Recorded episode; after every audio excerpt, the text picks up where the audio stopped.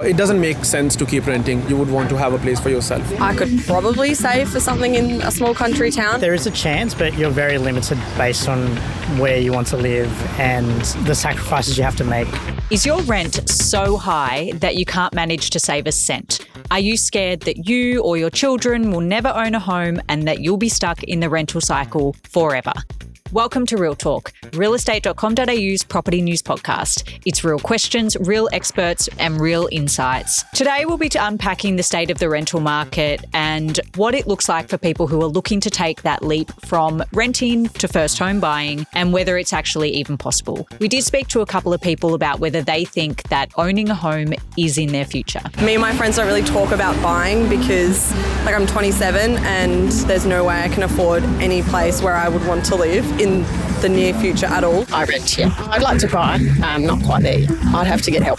So I'm looking at getting help to do that from family. Nobody's going to reduce your price if everybody's cost of living is going up. That's probably the main thing is saving up and getting the approval from the bank. Here with me today to talk through it all is Cameron Kusher, the Director of Economic Research at PropTrack, who has the insider knowledge if affordable housing even still exists, and James Algar from Mortgage Choice, who has a passion for helping first home buyers enter the property market and in some pretty creative ways. Thank you so much for joining me, guys. This is a really interesting episode for me as somebody who has recently gone from renting to buying. And I can say that the process isn't easy. The 13 rate rises that we experienced cut my borrowing capacity by about $400,000. And I had an $11,000 HECS debt, which in some states it's called a help debt. Previously, the banks didn't really care about that. But when I was going for my home loan, that $11,000 cost me $80,000. After I paid all of that off and I reassessed my numbers and I adjusted my expectations, it was a really long 12 months of going to auctions and being outbid, private sales that someone would have come over the top of me, also just not finding a property that I liked. It's really draining and it's really hard. James, how many home buyers in general are you seeing in this same situation? It's a significant portion, at least two thirds are really struggling with that. Cost of rent rising, cost of living rising, all of the same problems you described about HECS and paying off that university degree. It's really weighing heavy on their chance to save regularly and build that deposit. So it's, it's the majority without a doubt. How are these people feeling? Are they adjusting their expectations and maybe going for a property class that's lower than what they wanted? Or are they actually just putting the whole search on hold? Most first home buyers are dealing with it in one of two ways. Definitely that lowering of expectations is a big part of that. And I think over the last two years, as we've seen, they've gone from saying, yeah, I'd love to get that three bedroom property or a larger two bedroom unit that maybe is a five to 10 year plan. They've had no choice but to lower those horizons, but they're dealing with the, the saving as a deposit primarily either by by moving into cheaper rental accommodation. That might mean moving back in with family, or it might mean going into a share house environment, moving someone in to rent the spare room if they've got one, or really significantly lowering their expectations and looking at what are their options for potential help from government schemes and things to buy a property with less deposit rather than put it off indefinitely. Cam, can you paint a bit of a picture for us about the overall state of Australia's rental market and then how that is affecting the first home buyer group? The rental market's been really interesting over the last few years. So initially during the pandemic, we saw really strong rental increases in the smaller capital cities and the regional markets. Pretty much over the last couple of years, what we've seen is a lot of that rental growth swing to the major capital cities, so Sydney and Melbourne, and then places like Brisbane, Adelaide and Perth, whereas it's weakened elsewhere. If we look at the number of properties available for rent at the end of last year on realestate.com.au, it was at a record low level. And we've seen significant decreases in those major capital cities as well in the amount of supply. Rental vacancy rates before the pandemic were around two, two and a half percent. They're now sitting at 1%, below 1% in some of those cities as well. So the impact of this is landlords have got a lot of scope because there's this huge amount of demand and very low supply to put up rents. And in turn for first home buyers, what that means is they're having to pay more for rent. So they have less to save to move on from renting into their own home. In saying that, we are still seeing quite a large number of first home buyers doing that. The lending to first home buyers is up about 36% from its recent low, but there's always a cohort of people that would have the capacity relatively easily to move from renting to home ownership. I think the real challenge is those people that aren't in that situation that are desperately trying to save to get out of the rental market and simply just can't get ahead at the moment. If that first home buyer group is growing, how big is it at the moment? Is this higher than what we've seen in a couple of years, or has it declined since the real peak of first home buyers, probably in 2020 and 2021? It's definitely down from where it was at its peak. The share of first home buyers at the moment is uh, 19% of all the value of new lending on a monthly basis. The long term average share is 16.5%. So it's above its long term average share. It's certainly nowhere near the heights we were seeing back in the early 2020, 2021, when there was a huge volume of first home buyers in the system. That's almost one in five. That's pretty good. It is pretty good. And I think it's probably something that's not being spoken about as much, but I think it, it really talks to the fact that there's a cohort of first home buyers that are able to move. And I think, you know, they're probably getting help from their family and friends or their grandparents.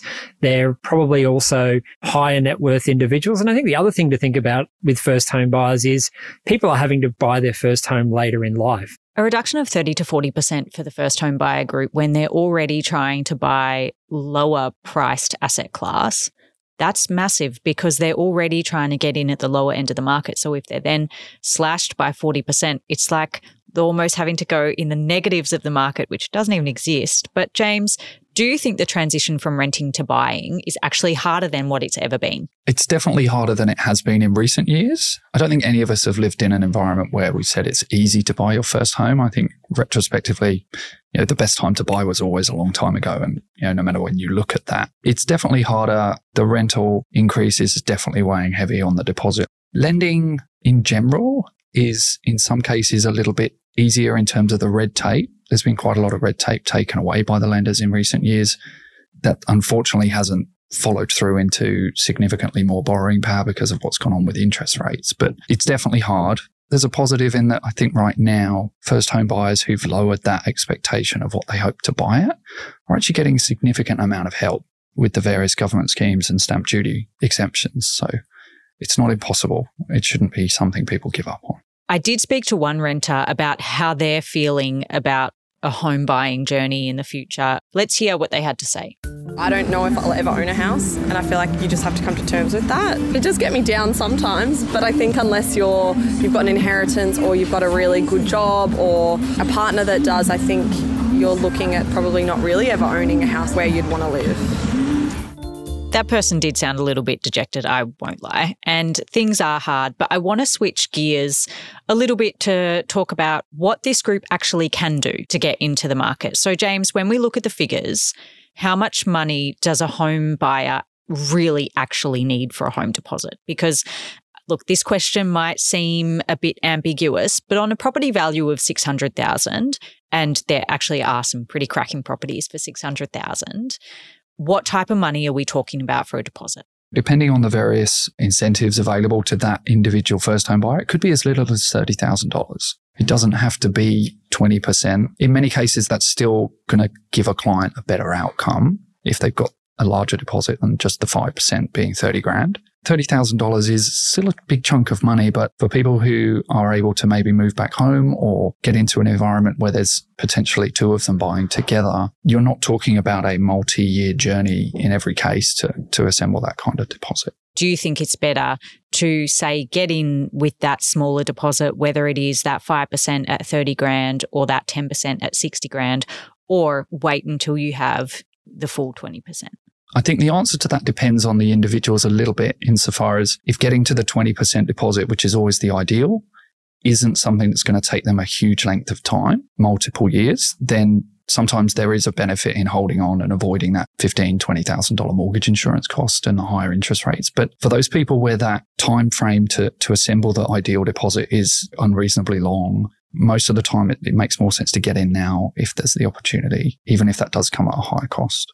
What things can they do to bolster that deposit? What type of government help is there available to them? One we're seeing a lot more use of here is the First Home Guarantee Scheme. Individuals earning below $120,000 on their own can take advantage of the fact the government will stand as guarantor for the bank on the, the ideal level of deposit. So, so long as they've got 5% deposit, the government will stand with the bank for the other 15% and, and still give them the benefit of no mortgage insurance, lower interest rates, and some more generous lending policy around that. That isn't going to be possible for everyone. We're seeing a lot more people take advantage of that.